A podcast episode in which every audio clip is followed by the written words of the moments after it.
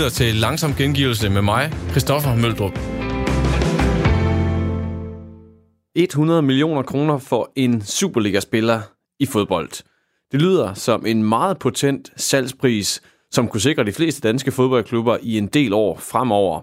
Men der skal nogle helt særlige ingredienser til, hvis en dansk fodboldklub skal sælge en spiller for så stort et beløb. Hvad det er, der skal gå op i en højere enhed, det kan du høre til sidst i programmet, hvor jeg har taget et højdepunkt med fra 4 på foden.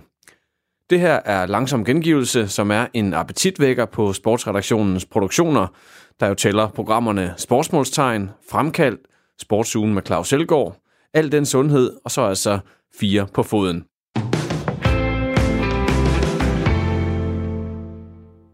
Cykelrytteren Emil Vinjebo har foretaget det uundgåelige ritual hen over vinteren, som alle cykelryttere skal igennem. Benene skal barberes glatte, så de er klar til de tidlige forårsløb, og ikke mindst træningslejrene under solrige himmelstrøg. Vi kender det alle sammen, når Tour de France-feltet triller afsted med glatte og solbrune ben rundt i landskabet. Men hvorfor bliver cykelrytterne ved med at fjerne hårene fra benene? Amalie Bremer og hushistoriker Jonas Neivelt spørger ind til det i Sportsmålstegn. Nu skal vi til næste emne i den her aftens udgave af Sportsmålstegn her på Radio 4, og der kaster vi os over lidt af en myte fra cykelsporten. Det handler nemlig om hårfri stænger. Vi hører igen og igen om, at professionelle cykelryttere de barberer deres ben, men hvorfor? Har det seriøst en indflydelse på vindmodstanden? Handler det om, at det er mere behageligt at få massage bagefter, eller er det et udtryk for forfængelige sportsmænd, eller måske er det bare full-on OCD for de her topprofessionelle atleter? Fordi helt ærligt, altså, Jonas, jeg ved godt, at man er nede i de her helt, helt små marginaler for at få en edge på konkurrenterne, når vi er oppe på allerøverste plan. Men der er vel alligevel også en grænse for, hvad man kan og skal bruge tid og energi på i forhold til, hvor stor en fordel det kan give? Jo, altså det er jo klart, at en sport som svømning, altså der er jo mere modstand i vand end i luft, sidst jeg tjekkede i hvert fald. øh, og der giver det jo rigtig god mening, at man fjerner hår fra kroppen, fordi det sidder i vejen for det her vand. Men så meget modstand er der måske heller ikke i luft, at det giver den helt store forskel. På den anden side, så ser det jo bare her godt ud med sådan nogle solbrændte cykelben. Det er jo det. Fuldstændig hårfri. Fuldstændig hårfri. Det ser, det ser rigtig godt ud. Og altså, historisk set, øh, hvornår begyndte man at tale om det her med cykelrytterne og deres barberede ben? Det har man gjort altid. Så længe øh, cykelsport har været nogenlunde øh, professionel sportsgren, så har det været der i de tidligste øh, store løb og de tidligste Tour de France fra begyndelsen af 1900-tallet, der barberede de ben. Og det øh, har jo flere. Det er også, hvis man falder og får øh, så et dejligt øh, sår eller hudafskrabning på benen, så er det ikke særlig fedt, at man også lige skal sidde og vifte nogle hår ud af det. Det gør, det gør lidt nas øh, i det her sår, så der er, der er mange praktiske foranstaltninger ved det.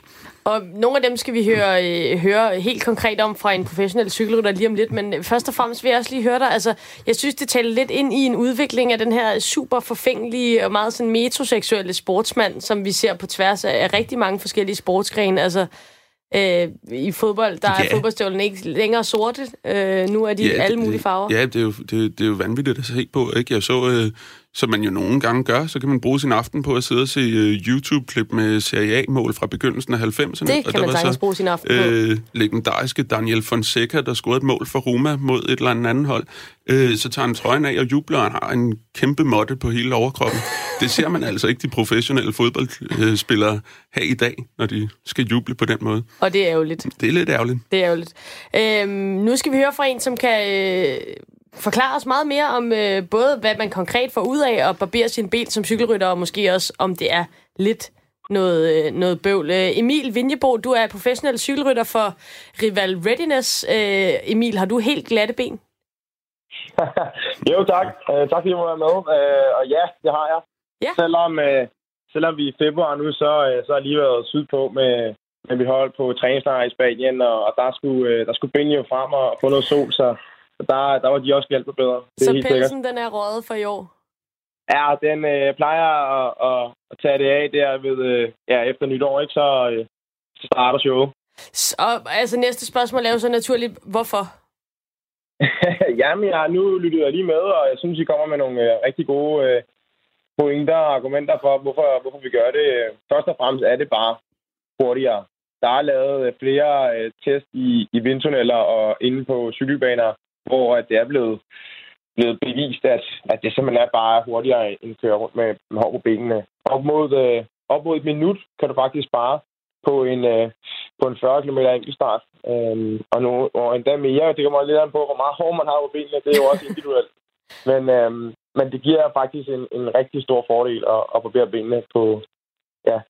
Så, øhm, Og, øh, og man kan også gå et skridt videre og faktisk tage, tage armene. Ja, det, det, det skulle det jeg er til at bare spørge. marginalt, det giver. Men, øhm, men det giver også en, en, en lille bitte fordel. Men, ja, fordi altså, armene, det er det næste, men der er jo også altså, hår på hovedet og så videre. Altså, hvor, hvor Ja. langt går man i den her øh, jagt efter Ja, de små sige, marginaler? armene er min grænse. Jeg, jeg tager altså ikke armene. Der, øh, det, Så vil du hellere blive nummer Ja, to. ben, benene tager jeg ikke, og det, dem ved jeg, at de gør en forskel. Og, og faktisk, nu bruger jeg ikke det, det største fuldskæg, men, øh, men det er faktisk blevet, øh, blevet testet også, og det er egentlig, øh, det er egentlig ikke langsommere at køre med fuldskæg. Så dem, der gerne vil beholde deres, øh, deres flotte skæg, de, de kan bare beholde det egentlig. Det De sænker dem ikke. Ja. Og, og hvor der, altså, jeg var også lidt inde på det i starten. Altså, jeg har altså en lille mistanke om, at der måske kan være noget OCD indover, fordi det er sportsmænd jo også kendt for. Altså, det her med, at hvis man har prøvet noget, og det fungerer, så kan man godt blive sådan Ja. helt fanatisk omkring det. Er der en lille sandhed i det måske? Ja, jeg vil sige, at vi er jo også, og især cykelrytter måske, er jo lidt forfængelige og vil gerne se godt ud. Og Mm. jeg, vil, jeg vil da ikke gerne indrømme, at hver gang man øh, kører forbi nogle, øh, nogle butiksvinduer, der, der kan man lige spejle sig i, i, i dem, ikke? En, en sommerdag og lige se, om, øh, om benene skinner, og, og man ser trimme ud og alt det der. Øh, sådan, sådan er det bare i, i cykelsporten i hvert fald. Og, øh, og ja, som vi også snakkede om, så er der jo nogle øh, dybe, store traditioner i cykelsporten, og en af dem er bare, at, øh, at benene skal være, de skal bare være glatbarberet. Øhm, ja, Og det, og det tænker jeg jo, det, det kan man jo kun res- have respekt for. Altså, det er også noget, der, det, der giver, giver stil over cykelsporten, tænker jeg, at, øh, at det handler også om at se lidt godt ud, mens man er skide hurtig på en cykel. Ja, ja, det synes jeg også. Det, øh, vi går meget op i det i hvert fald, og hvis der, hvis der kom en ud i, i det professionelle cykelfelt og havde, havde en ordentlig øh, øh, pels på, på benene, der, der ville man nok lige øh, give ham en kommentar og sige, hvad, hvad, hvad pokker har du gang i? øh, Peter Sagan gjorde det jo faktisk, den store stjerne. Ja. Ja. Han, han, han gør jo lidt, hvad der passer ham. Øh, øh, han, er måske også den eneste, der sådan tør udfordre øh, traditionerne, men han fandt jo også ud af, at, øh, at det ikke fungerede for ham. Så han Øh, jeg prøvede tror faktisk, simpelthen- han vandt. Han vandt først øh, et cykelløb, efter han havde barberet benene. Han, han lod hårene være i januar og februar, da han kunne cykelløb. Men det var først i marts, tror jeg, han, han vandt, da de var året af. Så så kan man tænke lidt over det jo. Ja, der kan man bare se, så det, det giver altså... Øh, til gengæld i forhold til det her OCD, øh, Michael Rasmussen øh, hører man også historier om, at han ligesom syede sin rygnummer ekstra godt fast, for at de ikke blafrede i vinden og sådan noget. Og Det virker sådan ja. rimelig radikalt. Hvad, hvad, hvad er det vildeste, sådan, du har oplevet, at folk har gjort for at få de der måske 100 del af et sekund på sin side? Åh, men det er jo især på, på enkeltstarter, kan man virkelig lave en masse øh, mikroforbedringer og justeringer for at Mm. være så aerodynamiske som overhovedet muligt. Øh, helt ned til, øh, hvis du kan sætte øh, øh, tape over øh, de små øh, skruer, så der ikke er den der luftlomme, øh, gør det så strømlignet som overhovedet Wow. muligt, og, og i princippet gør det måske ikke nogen forskel, men der er også meget mentalt i, at man føler, at man har forbedret det, man kan, og, øh, og også i forhold til dækvalg, og der er simpelthen så mange ting, man kan, øh, man kan forbedre. Øh, og, og, og alle vores tekstiler, vi har i vores, øh, på vores dragter, Mm. mm. enkeltstartsdragter, der, er- det er en større videnskab, som jeg ikke vil gøre mig klog på, men, men der er virkelig, øh, der bliver brugt mange penge i at forske, forske i, hvad der er hurtigst.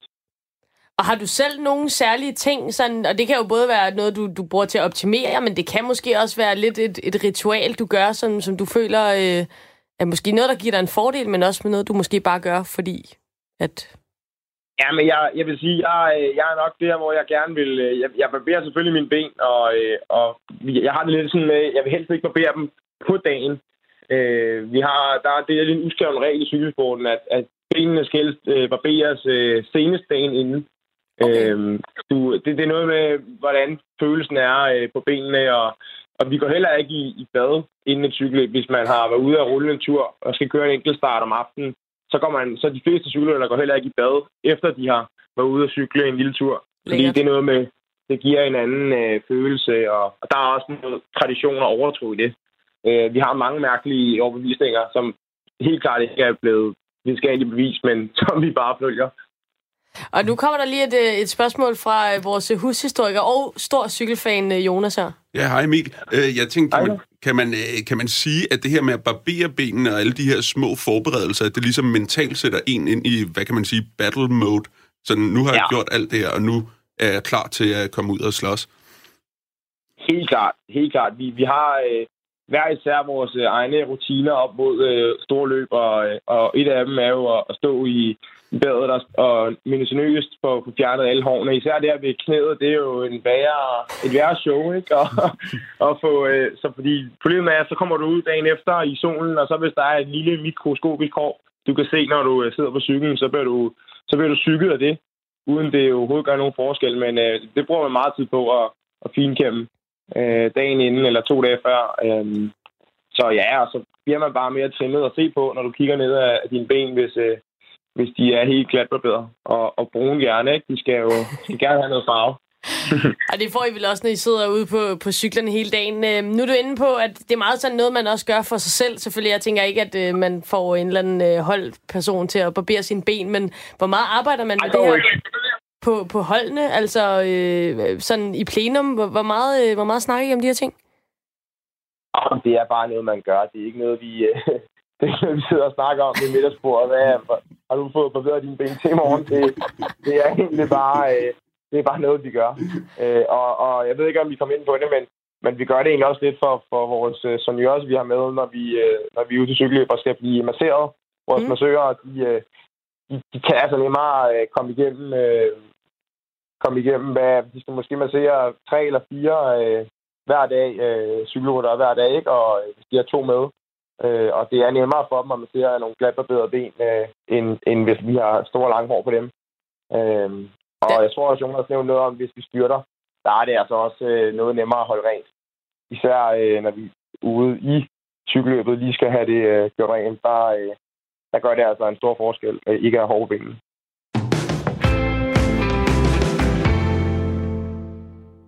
Christina Pedersen og Camilla Rytter Jul har stoppet badmintonkarrieren på internationalt niveau. De er flyttet fra København tilbage til Nordjylland, hvor de begge oprindeligt kommer fra. De var i OL-finalen i Rio i 2016, og året inden da nåede de VM-finalen i Indonesien. Kulminationen på et langt og succesrigt liv med badminton i verdenstoppen kom i 2018, hvor de vandt All England i damedobbelt. Et halvt år før All England-triumfen havde Christina Pedersen og Camilla Rytter Jul åben fortalt om deres forhold uden for banen i en selvbiografi, og kort tid efter All England-triumfen blev Camilla Rytter Jul gravid med datteren Molly. Claus Elgaard tog til DGI-huset i Aalborg, hvor badmintonparet stadig holder formen ved lige, så de kan spille med i den danske badmintonliga. Jeg har haft fornøjelsen af at tale med interviewe nogle, nogle sportsfolk, som har deres skal man sige, specielle måder at sætte sig op under en kamp, hvis de lidt er i krise. Jeg har aldrig talt med Bjørn Borg, men han, havde et, han sagde altid ind om ridtet, altså ind i skidtet, og så havde han sådan en idé om, at alle bolde var en kamp i sig selv. Det var ikke en del af en større kamp. Hver eneste gang, der blev spillet en bold, når den var færdig, så var det en ny kamp. Helt ny kamp. Sådan gjorde han det. Øh, Linford Christie, 100 meter løberen, han havde det her tunnel vision osv. Vi har bare set jer på vigtige bolde gå og grine, sige noget til hinanden, viske noget til hinanden i ørerne, og så begyndte de at grine lige pludselig. Og så har jeg tænkt, hvad fanden sker der der? det må jeg altså lige forklare. Jamen, det, det er også rigtigt, øh, at, øh, at vi kunne godt have sådan lidt en, en breaker, når, når det spidsede til at blive for vigtigt. Og, og det startede til, sådan for alvor til, til OL i, i Rio i, tilbage i 16, at øhm, vores turnering startede dårligt derovre, øh, startede med at tabe den første puljekamp, og vi skulle virkelig kæmpe os tilbage for at, at blive i gamet. Øhm, og der havde vi en veninde hjemme i Danmark, som, øhm, som pludselig øhm, fandt på, at vi skulle lave mental high five, fordi hun var der ikke, så hun kunne ikke give os sådan en fed high five der. Så vi lavede mental high five igennem, øh, kunne sende en, en Snapchat eller en videohilsen til hende. Og øh, det var ligesom den, der startede den. Øhm, så, så vi kunne nogle gange lokke kende til, øh, eller så hørte han også, når vi, når vi snakkede sådan lidt om det, at øh, så kunne han godt lige sige, øh, hey Chris, kig lige herud, giv mig lige en øh, mental high five. Og det var sådan lidt den måde, det sådan startede på, øh, at øh, altså, det der med for os lige at få smilet frem og lige få skuldrene lidt ned, det gjorde pludselig, at vi glemte at tænke på den her medalje, som vi jo drømte om, fordi når du siger OL til mig i hvert fald, så tænker jeg også OL-medaljer. Det, det har bare været den store drøm altid. Øhm, og, og lige det der moment, hvor man lige får skuldrene ned, lige at komme til at grine af, at måske er han vildt dårlig, det var han næsten altid, vildt dårlig til at time den her mentale high five, det gjorde bare lige, at vi kunne grine lidt af det, og, og ligesom gøre klar til den næste duel. i stedet for hele tiden at gå med skyklapper på, og så tænke, hvad, hvordan gør vi det næste, hvordan gør vi det næste, det, det er for os. Det, det har ikke rigtig fungeret. Vi har hele tiden haft brug for sådan lige at skulle kunne køre lidt op og lidt ned. Øhm. Men hvad var det så, I gik og sagde til hinanden inde på banen? Fordi det var tydeligt, at noget I grinede af. Ja, men altså, der, er, jo- der er virkelig nogle ting, som, som nok slet ikke giver mening for, for dem, som, som sidder og ser os spille. Øhm, altså det, øhm, jeg kan huske lige præcis til OL, der, der er der en af kampene, hvor øh, jeg kan ikke huske, om det er dig eller mig, der, der siger det til den anden, øh, men øh, der, der blev i hvert fald lige øh, vi diskuteret, om vi skal have jordbær i vores højbed ude i vores kolonihave.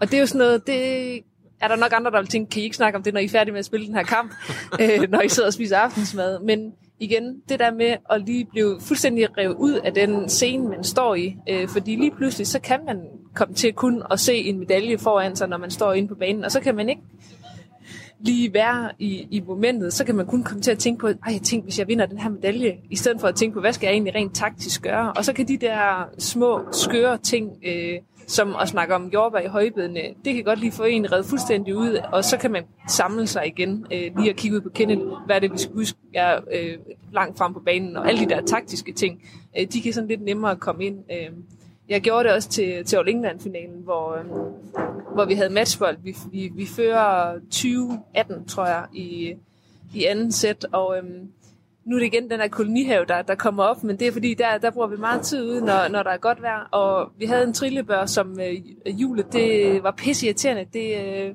det flakkede sådan lidt, så vi skulle have købt sådan en ny, øh, ja, nu siger jeg dims, fordi jeg ved faktisk ikke rigtig, hvad det var, vi skulle have købt, og vi snakkede lidt om, skal vi købe det i træ, eller skal vi købe det i metal? Øh, og det siger jeg så til Christina lige inden jeg går op og saver den, den sidste bold. Siger sådan, den der dims til, til trillebørn, den skal sgu være metal.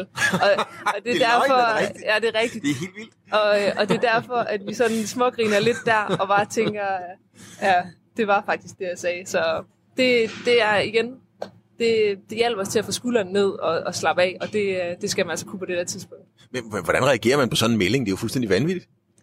Ja, men jeg, jeg kender hende jo, og, og det kunne lige så godt have været øh, den omvendte, at det her med lige at, lige at blive revet ud, det, øhm, det har bare for os hele tiden fungeret. Øhm, det, er, det er lidt øhm, det samme, når vi har, har rejst til turneringer, men så dagene op til turneringer, der har vi heller ikke øh, gået og tænkt, hvordan starter vi den her kamp, hvordan skal vi spille dem, vi skal møde i første runde.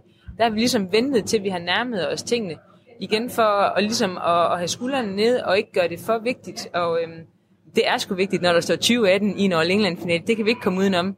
Men at, at få det gjort en lille smule mindre vigtigt lige i de to sekunder, Camilla hun siger, at den skulle være i metal. Det gjorde måske, at hun fik sendt den der serve fint afsted, og, og jeg var klar bagved til ligesom at, at tage det angreb, der nu kom der. Og øhm, ja, for os der det fungeret, for andre der vil de helt sikkert sige, glem det, det der det er den mest åndssvage idé, jeg nogensinde har hørt. Og det er jo det, der er så smukt ved, ved sport, det er, at noget fungerer for nogen, og- og noget fungerer bare overhovedet ikke for andre. Men når I fortæller sådan en historie, så kommer I lige til at tænke på noget. Det kan godt være, det er fuldstændig... Jeg har jo aldrig spillet badminton på det niveau i hvert fald. Øhm, var det derfor, I vandt over England? Altså, at ligesom om, at hvis nu man tænker på det her med, og så lille Molly, ja, der var måske ikke lige to streger, men på et eller andet tidspunkt vidste jeg, at der ville komme to streger. Og så var det ligesom noget, der var forløst, og så var det måske noget, der var vigtigere end at spille badminton. Jeg tror da helt sikkert, at, øh, at sådan nogle ting spiller ind for, øh, for en god præstation. Øh, det spiller jo også ind, at vi havde en ordentlig portion træning i bagagen, og en ordentlig portion erfaring med de spillere, vi mødte, og en ordentlig portion forberedelse til selve kampen, og videoanalyse, og alle de der ting. Det skal bare sidde lige i skabet. Øh, og så er det de der øh, bitte små marginaler, og og det der mentale spil, som, som afgør de, de helt store kampe til sidst. Så, så ja, jeg, jeg, tror da, jeg tror da, det er en af grundene til, at, at vi fik den der All England-titel med. Mm. Noget, som, øhm, som mange jo sidder og tænker på, det er jo, I har fortalt, I møder hinanden, I bliver kærester osv., men hvordan ved man, øh, hvordan ved man, at den anden også er til piger? Altså, hvordan pokker ved man det? Altså, det er ikke for at blive indiskret, men jeg, jeg, bare, jeg, jeg bare tænkt på det. Hvordan fanden ved man det? Det er et Ja, godt spørgsmål. Det er sgu et godt spørgsmål. Jeg vil da også sige, da vi, øhm, da vi sådan lige skulle lægge an til sådan det første kys og sådan noget, der kan det da godt ske, at vi sådan lige hver især lige tænkte sådan, kan jeg komme til virkelig at dumme mig her? Har jeg fuldstændig mistolket øh, de signaler, jeg har fået af Camilla? Øh, men det var bare som om, at øh, det var bare fuldstændig nemt at læse hinandens, øh, hinandens tanker og følelser. Så, øhm, så på den måde, så, øhm, så er vi egentlig ikke helt bange for at blive, øh, blive, blive gjort til grin af den anden. Øhm, det, det, var, det var fuldstændig rigtigt. Det, der faktisk er smukt nu, det er, at øh, Stine Rix, som bare løber Nordjylland, og ikke kun Nordjylland, hele Europa tynd, hun er lige kommet op her, efter, efter hun er færdig til et uh, træningsvalg, som vi også har gået på her i Idrættens Hus. Faktisk er vi jo Hej. lidt ked af, at, øh, at vi blev spurgt efter, at Stine er blevet spurgt til den her podcast, fordi hun vil drille os resten af livet, at, øh, at hendes podcast er blevet optaget hvad, tre uger før også. Det, ja, og ved samme bord rent faktisk. Ja, det gør virkelig ondt, men øh, sådan er det. Men I, øh, I løb ind i hinanden, og I, øh, I, øh, I blev kærester. Ja. Og øh, hvordan er det at være... Øh, Hvordan er det at være lesbisk par i Danmark? Det er heldigvis rigtig nemt.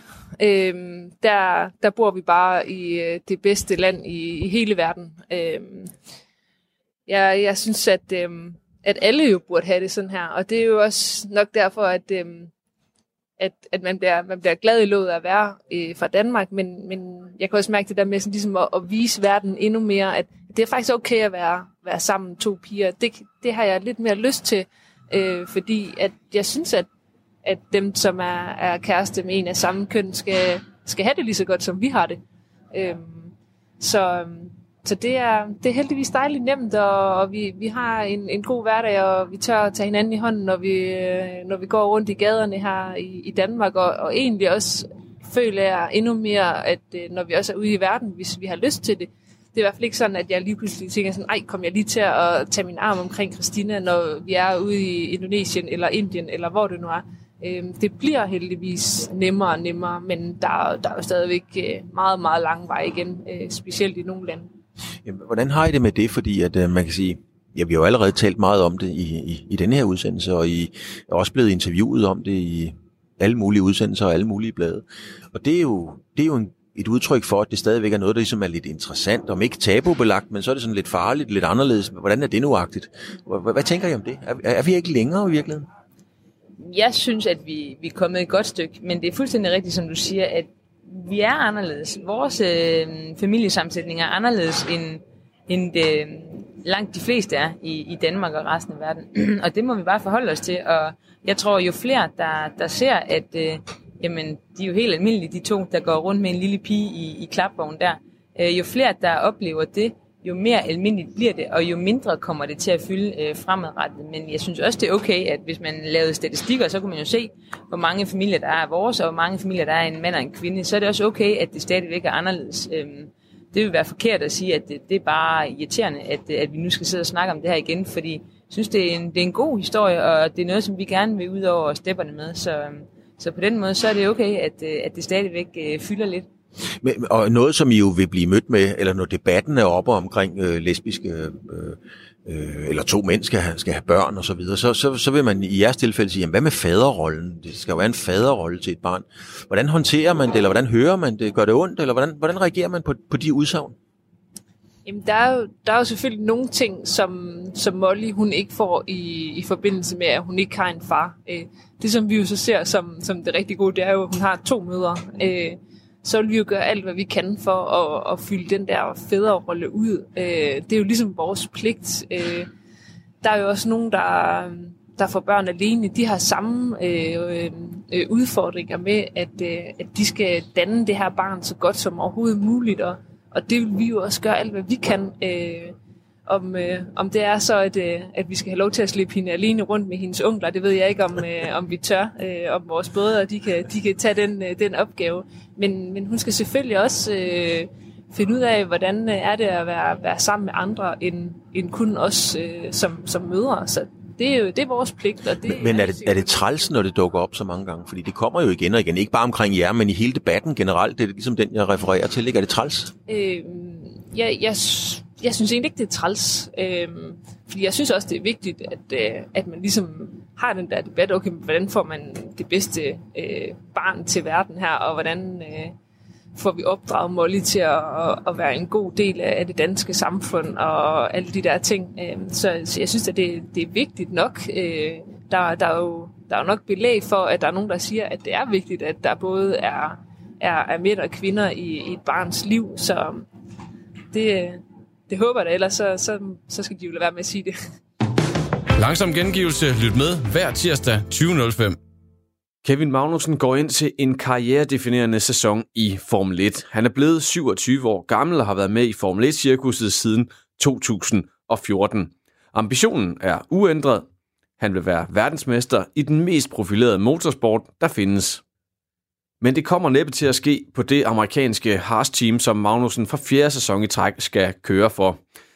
Og da flere af konkurrenterne i de tre største teams har kontraktudløb efter denne sæson, så skal Kevin Magnussen køre en perfekt sæson og vise sig frem, så de store teams kigger hans vej. Sportsugen med Claus Elgaard satte fokus på den kommende Formel 1-sæson, og ikke mindst Kevin Magnusens chancer for 1. at få en god sæson, og 2. at blive i drømmen om en VM-titel i Formel 1.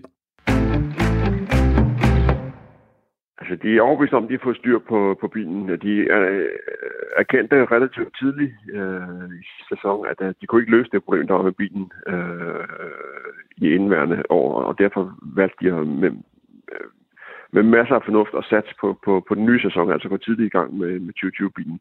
Og alene det burde jo i hvert fald sikre dem sådan en, en, en, en god start på sæsonen, for problemerne er løst, og de er gået tidligt i gang med, med årets bil. Så, så på den måde ser det fornuftigt ud. Og et godt resultat, hvad er det for Kevin Magnussen?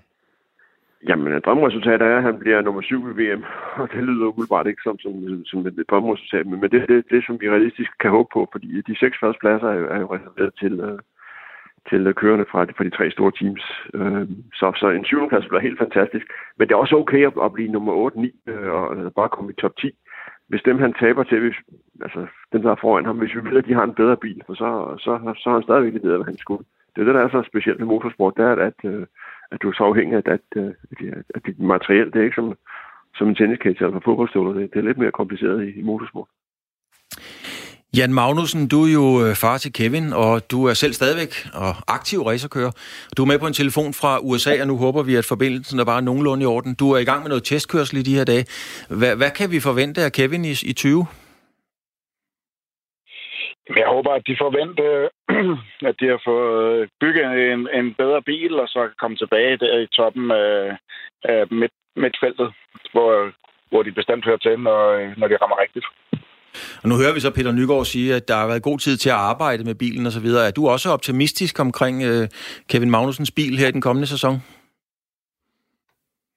Ja, jo, det er jeg. Altså, jeg har ikke så meget kendskab til, øh, hvad det er, de har gjort anderledes end sidste år. Altså, men øh, jeg kan forstå på Kevin, at de, at de mere selv, at de har, har har forstået, hvorfor det gik galt sidste år, øh, og umiddelbart har prøvet, eller umiddelbart har fået rettet op på nogle af de ting, men det finder vi først ud af, når de kommer i gang med at teste og kommer i gang med at køre nogle løb. Ja, og øh, jeg skal ikke pumpe dig for mere af det, fordi at det er jo i den grad øh, følsomme oplysninger at komme ud med. Men Jan, vi hørte øh, Ken, øh, undskyld, Jesper Carlsen fortælle, øh, komme med et bud på, at, at, at Hamilton var blevet sådan en lidt designet racerkører. Øh, og vi to har jo talt sammen om tidligere i programmet Fremkaldt, at der var også nogen, der prøvede at designe dig. Øhm, så, så hvad er dit råd til Kevin i den? Altså, skal han, hvor meget skal han bevare sig selv i forhold til, hvad du selv har erfaret og lært? Jamen, jeg synes, at Kevin skal, skal, skal gøre, øh, hvad han har gjort øh, de sidste to-tre år, hvor han netop har fundet sig selv, og, og øh, når han er glad og tilfreds, så er han også en meget bedre racerkører. Og jeg synes, at Haas giver ham den plads til at være den, han er. Øh, han er ikke så øh, finpudset som nogle af de andre. Øh, men det er heller ikke sådan, han virker bedst. Øh, jeg tror, at Hamilton har fundet sig selv i, i den måde, han gør tingene på. Men det, jeg kan ikke slet ikke forestille mig, at det vil virke for, for sådan en som Kevin. Men han skal bare være øh, øh, glad og lige frem og lige til. Hvor svært er det, Jan? Du har jo selv været der, modsat alle os andre, så har du jo rent faktisk kørt Formel 1. Øh, øh, hvor svært er det at bevare sig selv i det der inferno af alt muligt, man sidder midt i lige pludselig? Jeg tror ikke, der er nogen, der kommer... øh, jeg tror ikke, der er nogen, der ikke ændrer sig øh, fra at de kommer ind i Formel 1, til de kommer ud igen. Øh, fordi det er sådan en, øh, en speciel verden at være i, øh, og det kræver så meget øh, af en, og øh, alle kigger, og alle har en mening, og alle får alt muligt at vide om dig, som, øh, som man måske ikke har lyst øh, øh til at, at skulle lige tage, tage stilling til. Men øh, jeg tror, det er vigtigt. Altså, det, det, det er bare super vigtigt at, at finde sig selv i alt det der. På den måde, det nu er. Hamilton har fundet på sin måde, og, men jeg synes altså også, Kevin har fundet sin plads, hvor han, øh, hvor han virker bedst. Altså, han er den bedste version af sig selv. Og lige til allersidst, øh, Jan Magnussen, du skal ud og teste. Øhm, hvor vigtig er den her sæson for din søn? Den er lige så vigtig som, som de andre sæsoner. det er sgu svært at sige, om, det, om, det, om den er mere vigtig eller mindre vigtig. De, de er alle sammen super vigtige, fordi øh, alle de andre teams kigger, og Kevin har en ambition om at, øh, at kæmpe med om VM. Og, og det kan han jo ikke, som tingene ser ud lige nu i, øh, hos Haas. Øh, så det vil kræve, at han skal et andet sted hen øh, på et senere tidspunkt. Men det skal også være det, det, det rigtige tidspunkt. Men, men hvis man kigger på sådan en som Bottas, øh, som der han fik Mercedes-sædet, der var han jo egentlig bare bedst af det rest. Øh, og så var der lige pludselig en plads i et af top-teamsene, og så fik han det. Tak skal du have, Jan Magnussen, fordi du havde tid fra USA til at være med i vores program. Øh, god test derovre. Tak.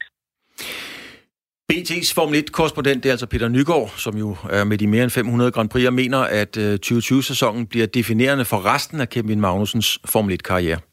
Når jeg siger, at, at, at, at den her sæson vil, vil definere Kevin Magnusens Formel 1-karriere, så er det fordi, vi skal, eller han skal finde ud af nu, om, om han kan opfylde drømmen om at blive verdensmester og vinde Grand Prix-sejr. Så skal han videre til et andet team. Og hvis det kan lade sig gøre, så skal han øh, stille sig tilfreds med at være en, en middelgod øh, kører i, øh, i mellemfeltet, som sikkert kan få en lang Formel 1-karriere, men, men som dybest set har, har, skal vi sige, fremtiden bag sig, altså en kører, der ikke kommer videre til et topteam. Og det var der mange kører i Formel 1, og der, der er Sergio Perez, og der er Romain Grosjean, hans teamkammerater. Og der er flere eksempler på det, som får en god lang Formel 1-karriere, men altså ikke noget, der, der ringer op i nærheden af Grand Prix eller VM-titler. Kan man groft sagt sige, at, øh, at, at Kevin Magnussen i mange år har gjort det, han selv skulle gøre, men at der også er nogle andre ting, nogle tilfældigheder, nogle, nogle andre høje herrer fra de store teams, som, som skal til at kigge hans vej, han måske et eller andet sted står sådan lidt i døde vande, hvor han ikke selv kan beslutte om, øh, eller bestemme, om han skal videre til de store teams? Ja, det kan du godt med, med vis ret sige, men, men uh, han, han kan jo selv bestemme så meget, så, så hvis han leverer det, han skal, og helst lidt mere end, end, end det, han skal, så, så vil de store teams kigge hans vej. Hans vej. Altså, jeg, jeg ved, at der, der er teams, der har øh, op i den fine ende af, af, af paddocken, der kigger hans vej. Øh, han skal bare understrege, at han er en af de kører, som, som man skal satse på. For han har jo, altså, jeg vil ikke sige, at han topper nu, men han har jo øh, en god erfaring med bagagen. Han har en, en, en god alder. Øh, han leverer, som han skal. Altså, øh, det er svært at se, at han, han, han bliver, bliver meget bedre fremover. Så, så han, han skal øh, virkelig udnytte den øh, position, han har nu til at komme videre til et godt team, hvis han vil være verdensmester. Thomas Wolf, øh, hurtighed, ja, Lucky Luke er hurtigere end sin egen skygge, men, øh, men det er svært at være hurtigere som racerkører end bilen. Er Magnussen simpelthen, er, er han bedre end sit team? Jeg ved ikke, om han er bedre end sit team, men han er i hvert fald den lige nu, der får mest ud af det, hans team kan give ham. Øh, og øh, jeg synes, hans 2019-sæson var en kulmination på, på de år, som han efterhånden, og den erfaring, der var samlet sammen, og hvor at Kevin Magnussen i særdeleshed beviste, at trods modgang, nærmest fra da de rullede ud af pitten, eller første gang, i forbindelse med testen for et år siden. Der var bare modgang på, og alligevel så holdt han en enormt højt niveau og enormt høj præstation, øhm, og var den, der klarede sig bedst i Haas-teamet i den interne konkurrence, og det er rigtig vigtigt, også når man slutter nede i, nede i rækkerne. John, er du enig i det? Ja, altså der, der, der, der siger du selvfølgelig noget, Thomas. Det er, jeg vil sige, 19-sæsonen er den første sæson, hvor jeg har set en Kevin, der også efter sommerpausen fortsat performede. Ja. Altså han får styr på det, og han er, hans opgave, det sagde jeg også inden sæsonen, det var at køre Grosjean ud af Formel 1. Du har kun en, du kan sammenligne dig med. Det er din teamkollega. Han kører samme bil. Øhm, ham skal du altså sætte dig på. Det gjorde han. Og så lavede han nogle fantastiske qualifyings. Altså, jeg glemmer ikke Østrig, hvor han qualifierede den her Haas som nummer 5. Og øh, hvis der er nogen af jer, der har mulighed for at gå ind og se det, øh, så kig den der omgang. Det er sådan, at jeg trak ikke vejret i de der halvanden minut, eller en minut og ti, mig de kører. Øh, det var en sindssyg omgang, hvor, hvor han kører ind i, i sving 11 lige før startmål, hvor man kan høre, når man var på Hamilton, når man var Fettel, så kunne man godt høre Ferrari'en, den havde så meget downforce, at de kørte altså ind. De lette ikke på speederen, motoren holdt omdrejningstallet. Harsen kørte ind i det sving, den kan, står ikke så godt fast, men den letter heller ikke på omdrejningstallet. Det var sådan, det løb ned ad ryggen på mig. Det for mig viser, at der er altså et talent, øh, som når, når det virkelig er fremme, så leverer han. Og det skal han gøre konstant, fordi, som du også siger, øh, Thomas, så er det sådan, at øh, der er en del kontrakter, der udløber 2020, og øh, han skal være bedre end sit team. Det var Alonso for eksempel i Ferrari, da han blev nummer to med dem et par gange.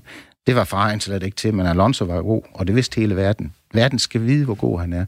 Og øh, det er hans chance nu, men, men den skal komme, og den skal komme konstant.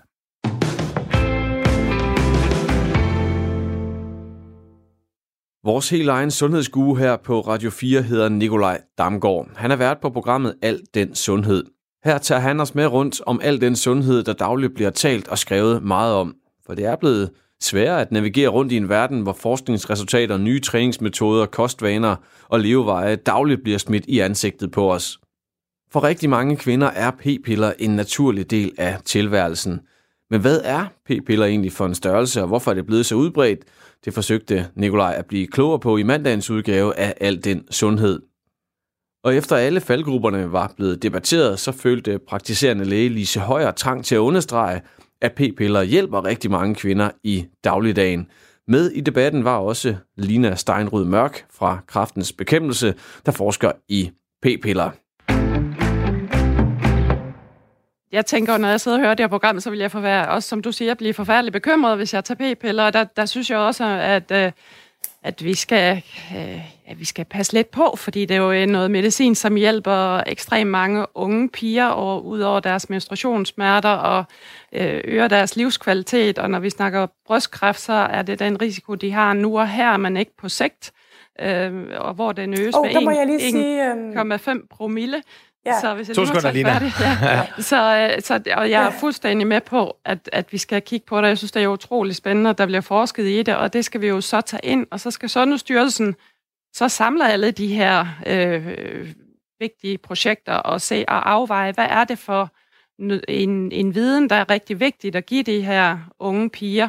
Og, og derfor er det også vigtigt at spørge ind til, jamen er der nogle dispositioner til, til brystkræft? Fordi man kan sige, hvis man har sådan flere, der taler samme vej, så, øh, så skal man i hvert fald være opmærksom og, og tænke sig på, om vi finder en anden præventionsform, eller øh, og netop at, at introducere dem til, at der findes andre øh, mulige måder at, at beskytte sig på end, end p-piller. Og heldigvis så er de unge piger, de er jo meget kritiske i dag, og de er, som sagt, så er de rigtig, rigtig godt forberedte. Og, øh, og vi må også sige, at, at brugen af p-piller er jo også faldende. Så, øh, så det fylder meget, meget mere i min hverdag nu at tage de her snakke om, om hvad der er af, af muligheder.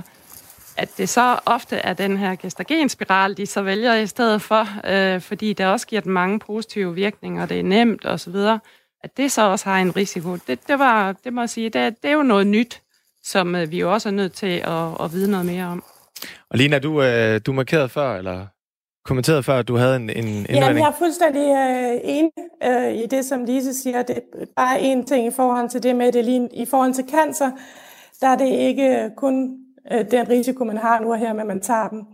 Øh, fordi de fleste kvinder tager, øh, tager jo ikke p-piller i, i et år, og så stopper der. De fleste de, de tager det i længere tid ad gangen.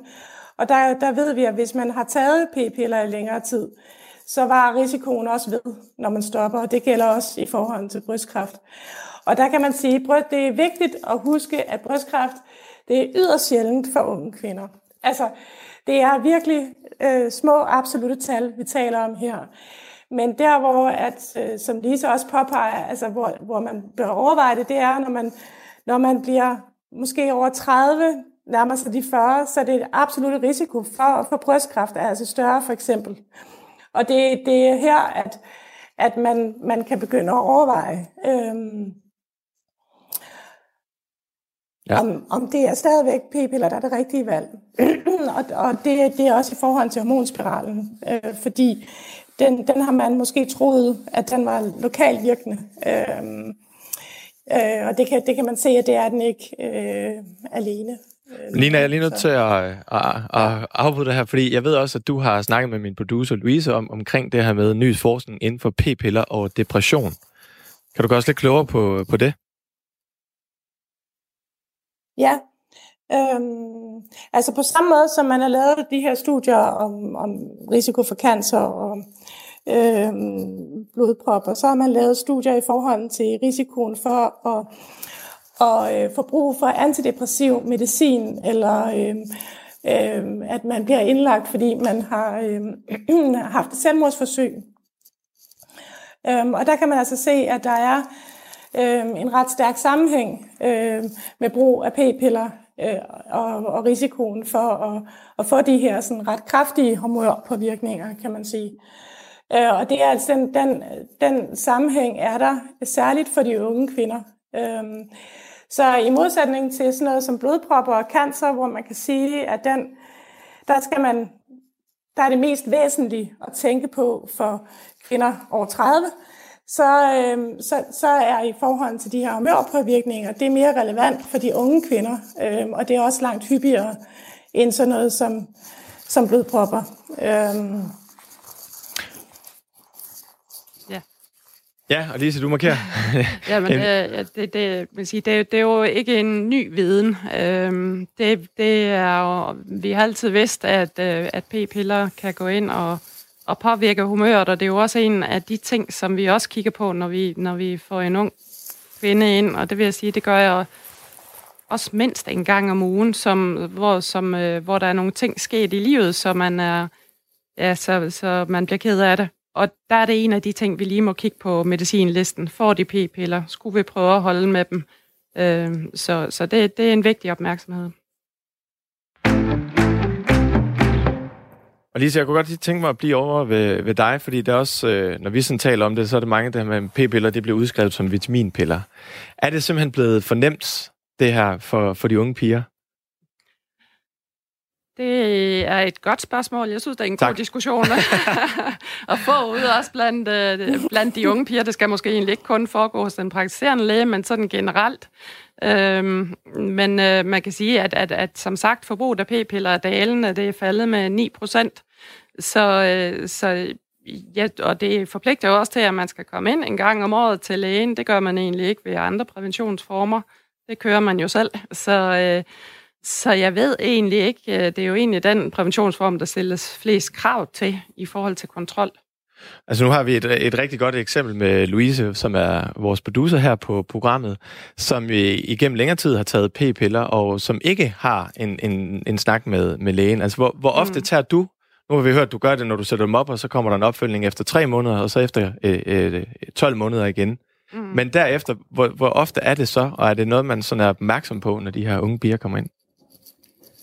Jeg vil sige, at den bliver lige så tit startet hos den unge pige, at øh, de har nogle spørgsmål til det, og det oplever som sagt meget mere, øh, øh, som, som tiden er gået, og der kommer kritiske spørgsmål. Man må sige, det er egentlig også først inden for de sidste par år, at der er kommet nogle rigtig gode alternativer. For tidligere, der var spiralen forbeholdt dem, der havde født eller havde været gravid.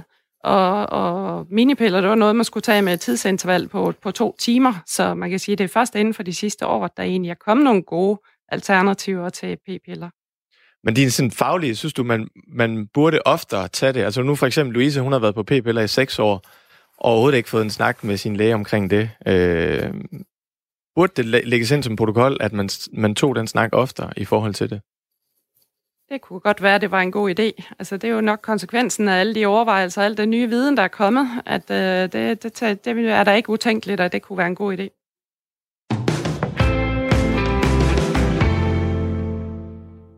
Kan dansk fodbold sælge en spiller til udlandet for mere end 100 millioner kroner? Det var et af spørgsmålene i Fire på foden. Tipsbladets fodboldjournalist Anders Sten og tidligere fodboldspiller Mads Asen var gæster hos Dan Grønbæk til en snak, der er kommet på baggrund af Ekstrabladets historie om, at FC København har sat en intern målsætning om at sælge en spiller for mindst 100 millioner kroner inden for de næste fem år. FCK har flere gange de seneste år været op omkring og lige over de 80 millioner kroner i salgspris for spillere, der er solgt til udlandet. Men hvad er det for mekanismer, der skal aktiveres for at lave de helt store spillersalg? Det er udgangspunktet for snakken her i Fire på Foden. Vi starter med et input fra FC Midtjyllands direktør Claus Steinlein, der var med til at sælge nordmanden Alexander Sørlot til den engelske klub Crystal Palace for en pris, der kunne have oversteget 100 millioner kroner, hvis Sørlots præstationer havde udløst alle bonusser i aftalen. Hvis man kigger på, skal dansk fodbold sælge en spiller til 100 millioner, jamen så kræver det, at vi har europæisk succes. Og, og det har FCK jo haft i mange år, og derfor, derfor har de også fået fine priser for deres spillere. Men jeg kunne se det år, vi var i gruppespil europæisk, jamen så steg prisen på vores spillere markant i forhold til, hvis vi ikke havde været i gruppespil. Så, så det, der er ekstremt vigtigt, øh, hvis hvis det skal lykkes at sælge en fodboldspiller for over 100 millioner, jamen det er, at man spiller, ja, de her spillere, de spiller nogle gode kampe mod nogle store europæiske hold, som folk kender. Øh, og det er for eksempel en Pione Sisto, der spiller en god kamp mod Manchester United, både på hjemmebane og udebane. Jamen så får vi bare en lille tand mere for ham, da vi skulle sælge ham, end hvis han ikke havde spillet de kampe. Så selvfølgelig er det opnåeligt at sælge fodboldspillere for dansk fodbold for 100 millioner, fordi transfermarkedet stiger og stiger. Og man, når man ser, hvad, hvad klubberne rundt omkring i Europa, de køber spillere for, øh, også fra mindre klubber, jamen når Ajax kan sælge spillere for 200-300 millioner, så kan vi selvfølgelig også i Danmark. Hvis vi starter over ved dig, Anders Sten. 100 øh, millioner kroner lyder stadig voldsomt for mig fra en dansk klub til udlandet, selvom øh, markedet stiger og alt det her værk. Hvor realistisk er det, at det her det kan lykkes, tror du? Det tror jeg er meget realistisk. Øh, Claus Steinlein har vel selv været i nærheden af det øh, med øh, Alexander Sørlot i sin tid, øh, som hvis og så fremt øh, bonusser og sådan noget bliver, bliver udløst, så kommer han over 100 millioner kroner. Mm. Øhm, og hvis præmissen er, at man skal have europæisk succes for at sælge spillere i, i det øh, prisleje, øh, og FC Midtjylland kan gøre det, så burde FCK jo også kunne gøre det, fordi de har jo, som Dejneren også selv er inde på, haft øh, pænt med europæisk succes, i hvert fald europæisk deltagelse. Øh, og som du selv sagde før, priserne de går kun en vej, så og have den, jeg tror, Ekstrabladets artikel nævnte den femårige periode, altså så det kan jeg ikke se, hvorfor de ikke skulle kunne gøre. Men, men jeg kan bare stadigvæk godt kigge på de her hold nu, og så sige, okay, en ting er, det kommer vi også til lidt senere, hvem er det så, der kunne ryge afsted for de her beløber? Men noget andet er jo også bare, at, at, at nu, nu nævnte du selv Sørlot eksemplet. Det er sådan en rigtig klassisk klausulaftale med, at han kan opnå 100 forskellige ting, og så får man flere penge. Og lige nu tror jeg, at den ligger omkring sådan uofficielt, at man har fået cirka, det er igen de der 70-80 millioner for ham, fordi han jo desværre først begyndte at score mål, da han kom til Tyrkiet på en lejeaftale, ikke? Altså, er der ikke stadig, er det her gap, er det bare mindre, end man regner med, Mads Asen? Jamen altså, det synes jeg er svært at svare på. Altså, um, er det et nettobeløb, så ligger de jo typisk omkring 50-60 millioner, så, så bliver det fordoblet deroppe af. Jeg tror, mm. Sørler, er 115, den kan ryge i, ikke? Ja. Um, men altså, hvis man, hvis man ser på FCK, så er det vel sådan noget Darami, der skal ramme 1, 2, 3, 4 gode år nu, og så kan han ryge, hvis de, hvis de har, har succes i Europa. Det samme med Vind, nu er han selvfølgelig uheldig med at være skadet, men det er jo de, de offensive spillere, der, der skal koste penge. Øhm, så det kræver, det kræver noget europæisk succes, og så kræver det, at de her spillere, de kontinuerligt rammer en, to sæsoner, og så kan de godt nå 100 millioner. Men mm. jeg synes stadigvæk, nu siger han Ajax, der synes jeg, at FCK Midtjylland har et niveau op til nu. Altså, de, de henter så selv spillere ind for over 100 millioner selv. Så der, det gør danske klubber jo ikke. FCK håber måske at få, få gevinst af Pep Biel på et tidspunkt, fordi han kan spille europæisk, han kan ikke spille Superliga. Det er jo en mærkelig, mærkelig måde at tænke på, ikke? Men, men de klarer sig jo meget bedre end Midtjylland. Mm. Og det er jo også det, Midtjylland på et eller andet måde bevæger sig ud i nu ved at hente de her brasilianske spillere, ja. som måske kan klare sig bedre internationalt. Det, det er meget sjovt, du nævner det her med, hvad det skal være for en type spiller, der kommer afsted, for det spurgte vi faktisk, snakke også med, med Steiner om tidligere dag. Han er, han er relativt enig, kan jeg godt afsløre allerede nu. Jamen, der er ingen tvivl om, at skal du op på de beløb, så, så, så skal det helst være en stor fysisk stærk angriber, som du sælger til Premier League. Altså, det, det vil være klart det letteste. Det er angriberne, der er i højst kurs, øh, og der kan man jo se, at har nordmanden, der lige har haft succes for, for Salzburg, jamen altså, det er bare lettere at få nogle årlige priser for angriber. Så, så angriber, hvis du sammenligner med målmanden, som er det sværeste at sælge umiddelbart, jamen så er angriber bare højere sat. Og kan du så sælge til det engelske marked, Premier League, jamen så får du bare noget mere for, for spillerne. Det er også giftigt nok, de laver en sammenligning til måske den, det vildeste angrebstalent, vi har set i lang tid, i hvert fald ifølge hans øh, målstatistik. Men, men, men der er noget omkring det her med, hvad det skal være for en spiller, men så er du også inde på det her med alderen. Altså Darami har vi set øh, levere enormt godt i en meget, meget ung alder. Men der har vi også set nogle spillere ryge afsted, altså væsentligt billigere. Så er, det, så er vi nede i de 16-17 år, så ryger de afsted for de 20-30 millioner, uanset om det er Midtjylland eller FCK max er det en balance mellem, hvor lang tid de skal nå at spille på topniveau, og så stadig sælge dem afsted tilpas tidligt til, at der, at der kan være meget mere i posen på en eller anden måde? Jamen, jeg synes jo, hvis man kigger på Nordsjælland, som er sindssygt gode til det, jeg tror, det var 320, 30, 40, nu kan jeg ikke huske beløbet eksakt, men, men på de seneste fem år, ikke? Ja. De sætter jo allerede barrieren højt. De spiller ikke uh, internationalt, men de sælger Mikkel Damsgaard for 50 millioner. Han er 19 år. Ja. Det kan jo FCK jo også sagtens gøre, hvis de får internationale kampe på CV'et. Men ville Damsgaard være råd afsted for, lad os bare sige 100 millioner, hvis han havde spillet i FCK, og altså lad os sige, at han i stedet for at gøre det rigtig godt mod Silkeborg, hvor han klapper den der fantastiske kasse ind, jamen så havde det været mod en, det ved ikke, en gruppe modstander i UEFA øh, i Europa League. Mm, jeg synes, det, det der det er sådan en magisk tal, ikke? Altså, jeg tror godt, FCK vil kunne sælge ham mere end Nordsjælland gør. I og med, mm. vil han vil have kampe på CV'et fra, fra Europa, men synes godt nok 100 millioner, det, det, det, det lyder bare meget. Øh, jeg tror, det bliver svært. Øh, Der, der er jo så det i det, hvis han havde spillet i FCK, så er de måske holdt sammen et Mm. år mere, eller et eller andet i den stil, fordi at de jo så kan øh, har pengene til at, at beholde deres spillere lidt længere. Mm. Og det har jo også en betydning for, hvor meget man kan sælge dem for, fordi hvis han har spillet et år mere i FC Nordsjælland, var der jo, må man forvente et år mere, hvor han har haft det at bevise sig, og dermed også en smule dyrere. Mm. Har nationaliteten noget at sige? Altså er der noget med, om det er danske spillere, eller om man laver en Pep Biel og henter en ind fra Spanien og øh, sælger videre, eller vi har set, øh, det, jeg tror faktisk, den dyreste spiller, FCK har solgt i PT, det må stadig være Denis Vavro. Øh, han må ligge lige omkring Robin Olsen. Jeg mener begge to, det var sådan lige omkring 80, 85 millioner kroner. Øh, men det er henholdsvis, lad os bare tage begge to med, de beviser stadig pointen. Det er en svensker og en, øh, og en slovak, der er rådet afsted der som, som videre salg. Altså det her med at gå ud, hænger det så meget sammen, når de siger, at vi skal ud og investere lidt mere i spillermarkedet? Hænger det så også sammen med en større øh, gevinst? Ja, i og med, at de også begge to har, har landskampe på CV'et, så, så det tror jeg helt sikkert, det har. Um, de har bevist, at de kan klare sig ude, så kan de klare sig næsten hvor som helst. Ikke? Mm. Uh, hvorimod det der danske tryghedsmiljø, man er i, det er man bare. Jeg ved godt, at FCK er vant til at have et hårdt program, men, men, men det kræver bare noget. Vi har set det gang på gang på gang. Det er jo ikke mange, der, der har brudt noget, og måske dem i Ajax har gjort det. Men ellers så ser man jo, at, at indkørselsperioden er lang for de her unge spillere, og det tyder jo bare på, at vil man give 100 millioner for at vente på en i to år? Det, mm. det tror jeg, de færreste vil, ikke? Altså, vi har en, vi har en case fra i sommer, øh, hvor alle tiders mest scorende spillere i Superligaen, Robert Skov ryger afsted for ja, 77 millioner, og er skrevet ned i mine noter fra forskellige medier. Øh, det, det er jo sådan en, hvor man tænker, hvis det, han er, jeg mener, han er, hvad er han, 24? Måske? Noget af det lige, nu må jeg rette mig. Ja, han var jo 21 landsholdsspiller sidste år, så han har jo højst været 23, 23 ved udgangen ja. af 2019. Hvis han ikke kan ryge afsted, altså hvis vi endelig, og nu taler vi jo om det her, øh, den her thumbnail, de her 100 millioner som et benchmark, det er ligesom det, man skal nå over. Hvis han ikke kan ryge afsted for mere end det beløb, så kan det vel godt se rigtig, rigtig svært ud. Ja, men, men omvendt så tror jeg også, at det havde været en fordel, hvis han havde været to år yngre, og han måske havde... Fordi han var jo kun rigtig, rigtig god i FCK i én sæson. Mm. Øhm, så er jeg med på, at han var fin nok i Silkeborg, og, og, men, men det er jo ikke noget... Altså, at, at score øh, sådan pænt for Silkeborg er jo ikke noget, man øh, i udlandet sidder og bliver mega imponeret over. Øhm, så altså, hvis man kan sælge...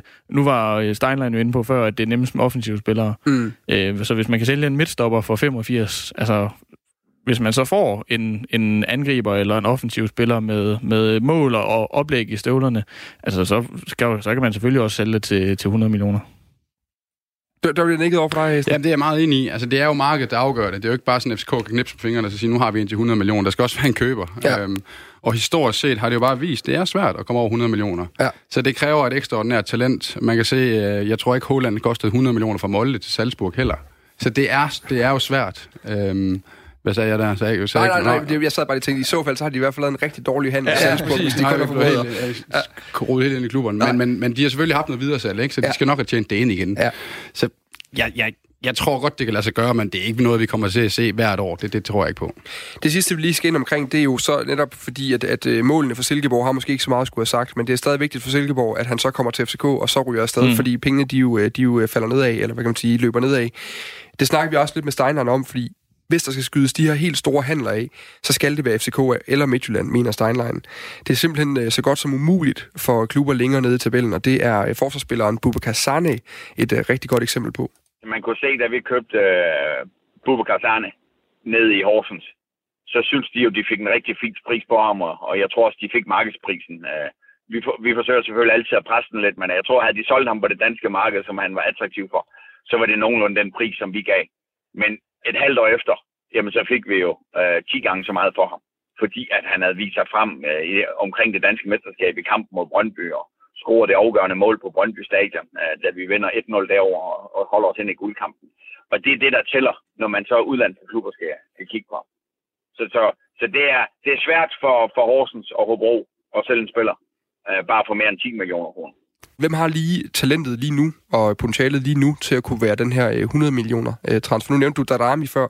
Øh, hvad snakker vi om? Er der andre? Evander kunne godt være et bud i, i Midtjylland. Øhm, det er i hvert fald øh, selv meget begejstret for ham, og, og vi har jo også set, øh, i hvert fald i perioder, hvor øh, de evner, han har, Øhm, hvis han skal koste 100 millioner kroner, skal det nok være mere kontinuerligt og øh, på et rigtig højt niveau, især hvis Midtjylland ikke, øh, stadigvæk ikke får, får europæiske gruppespil, men det kunne i hvert fald være et bud på en, der sådan har talentet, og så ved jeg ikke om, apropos det med nationalitet, øh, at der er noget i en, en brasilianer. Det kan godt være, at, mm. at der er nogle klubber, der synes, at det er spændende. Langsom gengivelse. Lyt med hver tirsdag 20.05.